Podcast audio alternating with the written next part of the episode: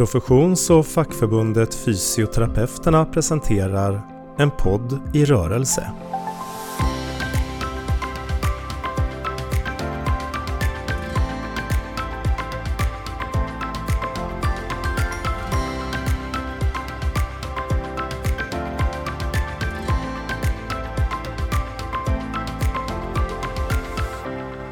Idag så ska vi prata om ledarskap och utveckling inom hälso och sjukvård eh, i det här poddavsnittet. Och då eh, har jag glädjen att ha Göran Hendricks med här. Välkommen hit Göran! Tack så jättemycket! Så spännande! Hur mår du idag Göran? Jag mår jättebra. Eh, det var en sån fin helg. Det här är ju måndag och både lördag och söndag var det en fris, friska höstdagar så jättefint. Mm, gott att höra. Vi har känt varandra ganska länge. Ja. Faktiskt eh, för 25 år sedan när jag arbetade som sjukhusdirektör så fick jag kon på att det fanns en, en person som hade jobbat mycket med eh, ledarskap och utveckling. Och allt sedan dess så har, du, har jag tagit råd av dig i många olika sätt, sett upp till hur du arbetar i många olika frågor. Så det är en lång tid. Sådär.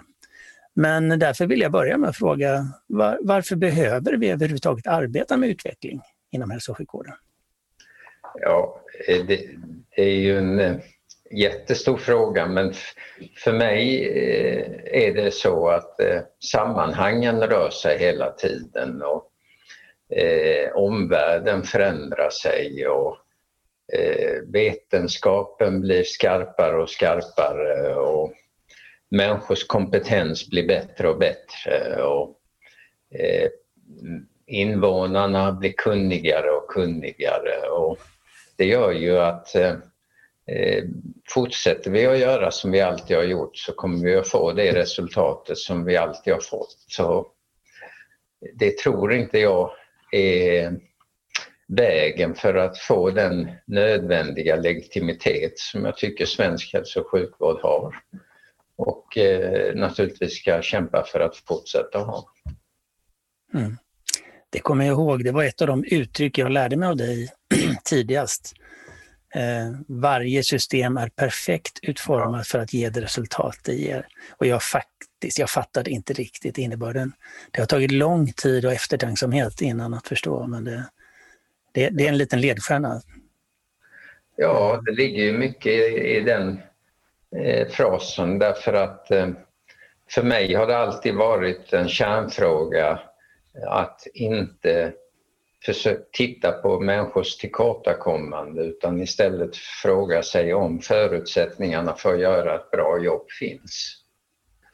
Mm. Och då får man börja titta på systemfrågorna. Och då blir den här frasen så viktig att eh, det handlar om hur man designar sin vardag för att kunna göra ett bra jobb. Det här gäller ju inte minst som ledare och chef. Så hur kommer ledarskapet in i utvecklingsarbetet? Ja, så jag tror att eh, eh ledarskap är ungefär som med eh, medicinering eller smak, att över tid så förändras sanningarna en aning om vad som är bästa receptet. Vi kanske medicinerade bort eh, inflammationen förr och idag så har vi rörelse för att få bort inflammationer. Och eh, med ledarskapet är det lite samma sak att eh, och förståelse för att ta tillvara på våra resurser ändras och då ett modernt ledarskap handlar mycket mer idag om att bejaka självledarskap och ta tillvara på den kompetens som finns eh, inom ramen för det system man verkar och tillsammans med dem man ska ge service till. Och då eh, går det inte att ha ett gammalt ledarskap som eh, skapar allt för hårda gränser eller kontrollmekanismer. Mm. Det här, ehm, ett bekymmer tycker jag är att eh, ja, jag har lite dåligt med tålamod. Det går så långsamt i omställningen. Det finns ju väldigt mycket traditionellt och om man får säga gammalt ledarskap kvar. Samtidigt som vi är på väg i en stor omställning. Eller har jag fel? Ja, jag tycker du har fel i den. Jag tycker inte det går långsamt. Eh, det skulle kunna kanske eh, gå ännu fortare men eh, jag tycker förståelsen för hur vi ska möta komplexa situationer, hur vi ska ta tillvara på eh, eh, andras kompetenser, den har verkligen växt. Sen finns det ju saker i, i omvärldens förändring som gör att vi trillar tillbaka ibland. Och ett sånt eh, spöken, eh, fast det är samtidigt en, det vi tillmäter allt hopp, är ju naturligtvis digitalisering. För digitalisering bygger på någon typ av standards, alla ska göra lika och så. Va? Och har man då inte eh, kompetens att förstå varför man ska göra lika så blir det ju gärna ett gammalmodigt eh, ledningssätt som växer fram. Mm. Alltså, fysioterapeuterna som är både professions och fackförbund, vi har ju en mängd medarbetare precis som andra professioner. Och jag har lärt mig också i kvalitets och utvecklingsarbete att eh, professionen har också sin läxa att göra för att förändras. Eh, och, mm, men medarbetarnas kraft, hur kommer det in i ledarskapet? Ja, alltså jag tror eh, eh, egentligen att det är medarbetarna som gör chefen och ledaren och inte tvärtom. Så eh, på något sätt så har medarbetarna den chef de förtjänar. Jag tror att man kan vända på frågan på det viset även om även det blir en sån här konstig ögonvändare. Så eh, Eh, i de flesta miljöer som hälso och sjukvård bedrivs är människor oerhört kompetenta och eh, kan eh, definiera vad är viktigt för att det här ska funka och få gruppen att funka ihop och så. Får man bara utrymme till att vara med och eh, definiera svaren på de sakerna så eh, får man en bra chef också. Mm. Hur är det då med patienter och närstående? För när vi lärde känna varandra för 25 år sedan, då var inte det här en stor fråga för att då det var en annan tid. Det var i alla fall mer hierarkiskt och patienten var mer mottagare. Idag är det ju inte alls på det sättet. Hur ser du på patienten som utvecklingskraft?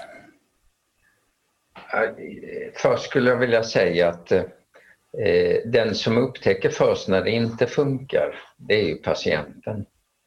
Så bara det att lyssna på vad patienten upplever är en förutsättning för att få utvecklingskraft.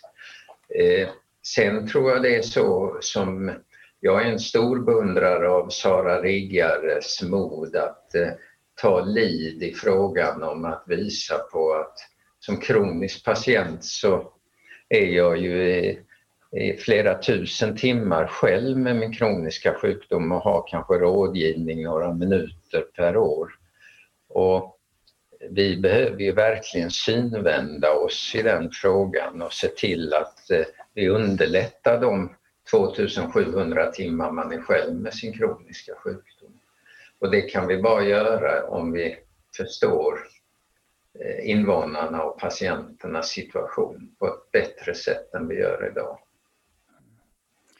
Den här frågan, vad är viktigt för dig? Den passar ju väldigt väl in just i att när man tänker ur patientperspektivet, men faktiskt mm. också som facklig organisation så passar den väldigt väl in i att vad är viktigt för dig som medarbetare och hur, kanske också som ledare, vad är viktigt för dig att, att göra det här mer personcentrerade sättet? Ja, det, det är svårt med eh, svenska ibland, för ibland så har vi kanske inte orden som passar för det som man vill uttrycka. Men om jag får skoja lite så det finns ett eh, eh, engelskt ord som eh, heter rekindling och rekindling det betyder lite förenklat nytändning. Och om man skojar med det ordet rekindling Så eh, det tror jag att det här att eh, syresätta, eh, skapa förutsättningar för motivationskraft kräver eh, kindness, alltså vänlighet, ödmjukhet, lyssna. Och det är viktigt tror jag i den tid vi befinner oss i som ju handlar allt för ofta om att definiera gränser eller att berätta om vad jag ska göra. Jag tror att vi behöver mycket mer av rekindling, nytändning och kindness, alltså vänlighet. Det är roligt. Jag har vant mig vid att eh, när jag just har tränat mig in i ett ord som du har eh, lotsat mig in så har du ett nytt ord och det tycker jag är väl ett, ett tecken på den som jobbar med innovation som du gör, Göran. Du har jobbat med det i väldigt många år och du, jag har också lärt mig att eh, om man eh, utomlands så, så är Göran Henriks en, en ännu mer känd person än i svensk hälso och sjukvård. Stämmer det? Ja, nej, jag vet inte om det stämmer men jag kanske har lite olika funktioner och roller internationellt än jag har hemma. Kan du tipsa om eller berätta om några? Ja, jag har ju under kanske 15-20 år nu varit i en samordningsfunktion för eh, eh, BMJ och IHIs internationella mötesplatser för kvalitet och patientsäkerhetsutveckling. Och det har ju gett mig många eh, nätverk. Sen eh, är jag ju engagerad på ett par ställen i världen som någon typ av eh, facilitator och support. Eh, Eh, Taiwan, Singapore, eh, England, eh, viss utsträckning USA också. I alla fall lite längre än Smålands gränser. Ja, det är det ju. Ja. Men, Nej, men du hämtar detta, en, det finns ju inte gränser egentligen. Så. Precis. Du också, jag kommer ihåg du lyfte upp tidigt, eh, det var lite märkligt som sjukhusdirektör när du sa att du använde en skald som citerade liksom att inga väggar, inga ja. tak, bara det utmätta golvet. Vem var det nu som sa det igen? Ja, det var den finske poeten som eh, Ja, nu satte du mig lite på... Det var skönt att höra att du inte har, men uttrycket är i alla fall väldigt väl. Jag ja, jag lovar jag ska återkomma till det och se om det verkar fram under den här stunden. Men du, om man titt, blickar bakåt, eh, ja, om, vi, om vi tar de 25 år som vi har känt varandra, hur samhället såg ut då, hur hälso sjukvården såg ut då, och sen så blickar vi lite 25 år framåt. Då landar vi på ja, 2045. Det är nästan svårt att ta in. Sådär. Ja. Men vad har, när du tänker på det perspektivet, liksom, vad gör det för reflektioner? Nej, alltså jag tror att eh, eh, de sociala dimensionerna i sjukvård kommer vara ännu mer tydliga. Och eh, den Egentligen är ju hälso och sjukvården social vetenskap i första hand och i andra hand en biologisk vetenskap. Jag vet att inte alla skulle hålla med mig men eh, det mesta av behandling som vi ger råd och stöd om kräver ju en social kompetens för att den ska hamna rätt. Och där tror jag att andra sektorer som skola och sociala eh, eh, servicesystem är lite skickligare än hälso och sjukvård att, att eh, anpassa service utifrån eh, kundens eller eh, individens behov. Så det tror jag kommer att förstärkas och jag tror att sökandet efter rationalitet kommer också leda till att vi kommer dela upp vad som är den diagnostiska fasen och vad som är den värdeskapande fasen efter att diagnosen är ställd. Vilket gör att vi kanske inte behöver sjukhus på det vis som vi idag har dem. Även om det i många miljöer kanske är rationellt att ha röntgen och eh, skannrar och så nära en akutcentral. Men jag tror de kommer att bli mobila och dessutom tror jag de kommer att minska i storlek.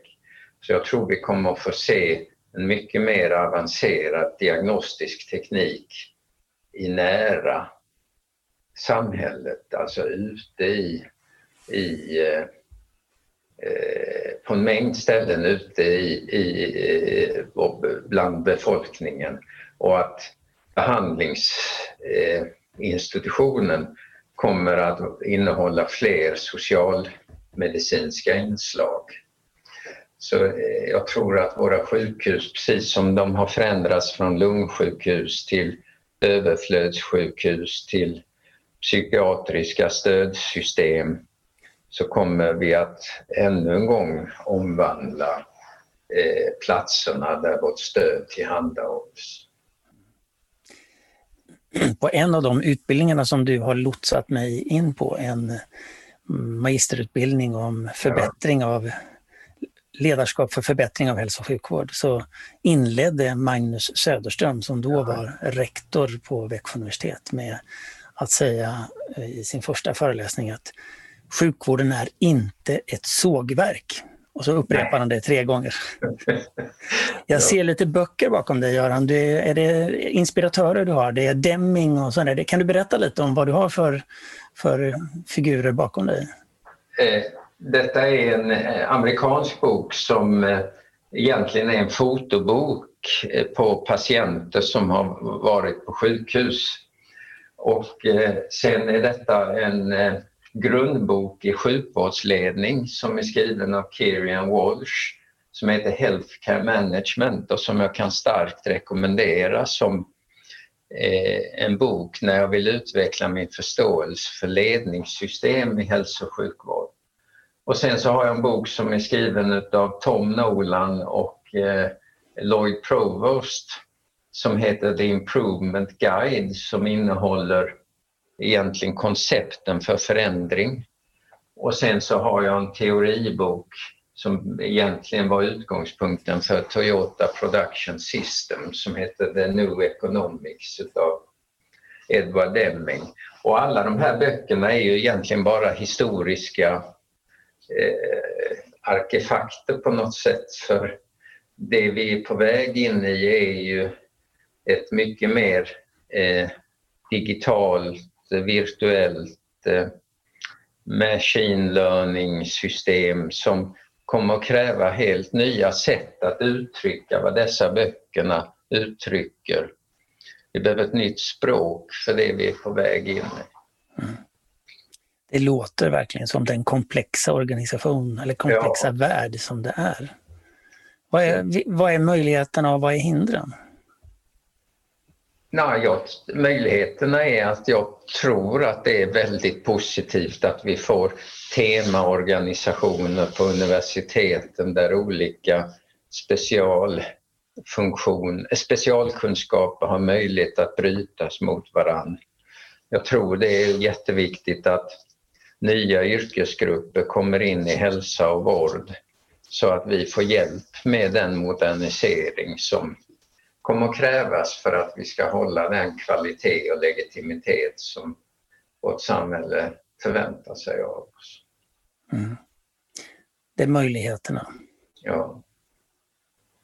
Hindren, är det något Nej, jag ser inga hinder. Nej, du ser inga hinder? Nej, Nej alltså hindren finns naturligtvis i, i den eh, omvärld vi befinner oss som är väldigt svår att förutse och då kunde man väl säga att ett hinder är om vi ligger kvar i ett eh, framtidssyn där vi tror vi kan skriva fram planer år för år och att vi är lin alltför linjära. Jag tror att det handlar väldigt mycket om att leva nu och att eh, ha, ta många små steg samtidigt och alltid ha en alerthet för eh, olika framtidsbilder. Och det, det är ju en svårighet i ett eh, system som är tvingat att skriva fram planer för att också förstå resursanvändning och så. Så att eh, det krävs ju ett, eh, ja, ett kompetent ledarskap för det. Ja, nej men att det är enkelt är ju ingen som har sagt, men, men det, det är, oftast tycker jag det handlar om att det, det, är svårt att ta till sig och svårt att förstå. Om man, är, om man är medarbetare, om man är fysioterapeut eller om man är någon annan eh, grupp i hälso och sjukvården. Sådär. Eh, har du något råd? Hur ska man tänka för att möta den här omställningen till god och nära vård eller omställningen som du berättar om för framtiden? Eh, det finns eh, ett engelskt ord som heter enabler, enabling, alltså att möjliggöra. Jag tror att eh, eh, vi skulle behöva en professor i enabling. Det ligger ju lite i det här med positiv psykologi och det är många sjukgymnaster säkert är superduktiga i men jag tror vi skulle behöva bli ännu bättre i det för att, att leda genom andra det är vad vi behöver i en tid med stor omställning. Mm. Jag fick en gång en, en bok av dig som var skriven av Charles Handy. Ja. Och där lärde jag mig att man skulle lära sig att leda osynliga organisationer. Ja. Och att man inte heller skulle vänta på människor som kan åstadkomma mycket, utan man skulle själv tända små eldar i ljuset. För i svåra tider är det ont om stora personer. Du, det är 20 år sedan. Det är 20 år sedan. Ja, man kan väl känna igen sig i den tid vi finns i idag i allra ja. högsta grad. Men Göran, det har ju varit en, en mycket märklig tid det senaste halvåret. Vi har inte kunnat träffas fysiskt. Eh, det är många som inte överhuvudtaget har kunnat träffas. Eh, en pandemi har, drar fram över världen. Ehm, och eh, om man tänker, sätter ledarskaps och utvecklingsarbete i det sammanhanget, eh, har du, vad har vi lärt oss av det? Vad kan vi ta med oss för framtiden? Eh, eh, jag har nu mer vuxna barn så de är inte hemma och det är kanske lite grann men eh, jag tycker att det är väldigt värdefullt att varje kväll ringa någon som jag mm, inte annars skulle ha haft kontakt med. Och varför jag säger detta är därför att jag tror att eh, det är en förutsättning för oss att vi har förmågan att eh, eh, syresätta de relationer vi har. Så jag ringer gärna mina kusiner som jag aldrig pratar med eller mm, bekanta som jag inte så ofta pratar med för att på något sätt, ja det kanske är för min egen själs skull, känna att det finns någonting kvar ändå i i, som vi inte kan kasta bort i de mänskliga relationerna. Så, och därför så är jag lite konservativ också. Eller så är vi väldigt privilegierade att eh, vi försöker träffas på min arbetsplats. Vi är ju lokala i Jönköpingsregionen. Och så försöker vi leva efter Folkhälsomyndighetens alla regler. Men det är oerhört viktigt med mänsklig kontakt även under de här tiderna. Mm. Jo, det har vi ju förstås lärt oss. Jag var nyligen på kontoret för första gången på drygt sju månader och det var ju fantastiskt att få träffas och sitta med coronasittning, tre personer i mitt rum och nästan kändes som vanligt och det är en gåva. Eh, det hela. Men det är klart att det är hur ser du det här digitala språnget som vi ändå fått hjälp med utav pandemin? Tror du att det kommer att bestå? Kommer vi kunna fortsätta att utveckla det lite snabbare nu? Ja, alltså eh, vissa saker kommer att bestå. Det är jag nästan säker på. Jag tror att eh, eh en mängd eh, utbildningssituationer kommer att lösas på det här sättet. Jag tror att eh, vardagens eh, uppföljningsmöten kan lösas på det här sättet. Däremot så tror jag, in, och det saknar jag väldigt mycket, det här tvärprofessionella mötesplatsen där man lyssnar in helheter. Det är mycket svårare att göra digitalt. Mm. När man ska höra till exempel en hel patientprocess och alla involverade aktörer i det. Det är mycket svårare att leda sådana möten digitalt än att alla är i rummet och man får jobba med lite klisterlappar och man får skratta och gråta lite om möjligheter och brister och så.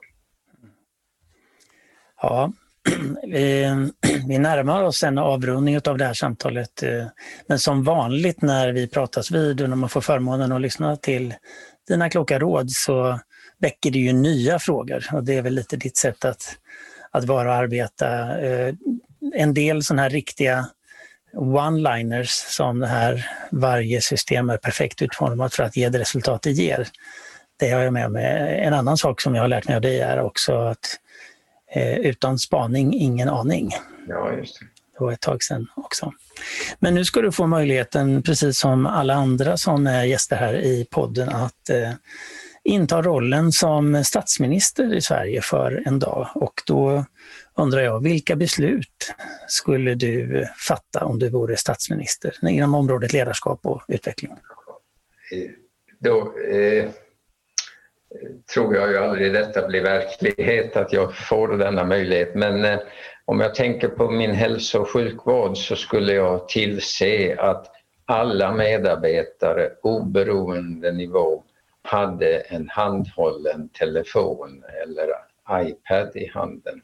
Så att vi fick den möjligheten att jag innan jag gick hem varje dag så kunde jag veta om jag hade gjort ett bra jobb. För jag tror det är en förutsättning för att vår, våra idéer om nära vård och kunskapsstyrning och så ska bli verklighet. Det är att människor har confidence, att de känner att jag kan mitt jobb. Och det behöver vi förstärka. Sen så har jag nämnt den andra grejen och det är, jag hade på något sätt försökt eh, jobba med medkänsla och vänlighet i den tid vi befinner oss. För det är så många människor som behöver detta just nu. Om du vore statsminister så skulle du helt enkelt gå före i kindness och vänlighet? Absolut. Mm. Det är väl ett råd så gott som något. Även om det inte är det formella beslutet så är det ju oerhört Nej. viktig ja. impact för framtiden. Göran, ett stort tack för att du ville vara med i vår podd, En podd i rörelse, som är en del utav fysioterapeuternas röst i samhällsdebatten. Stort tack! Tack så mycket Stefan, jättetrevligt. En podd i rörelse presenterades av Fysioterapeuterna.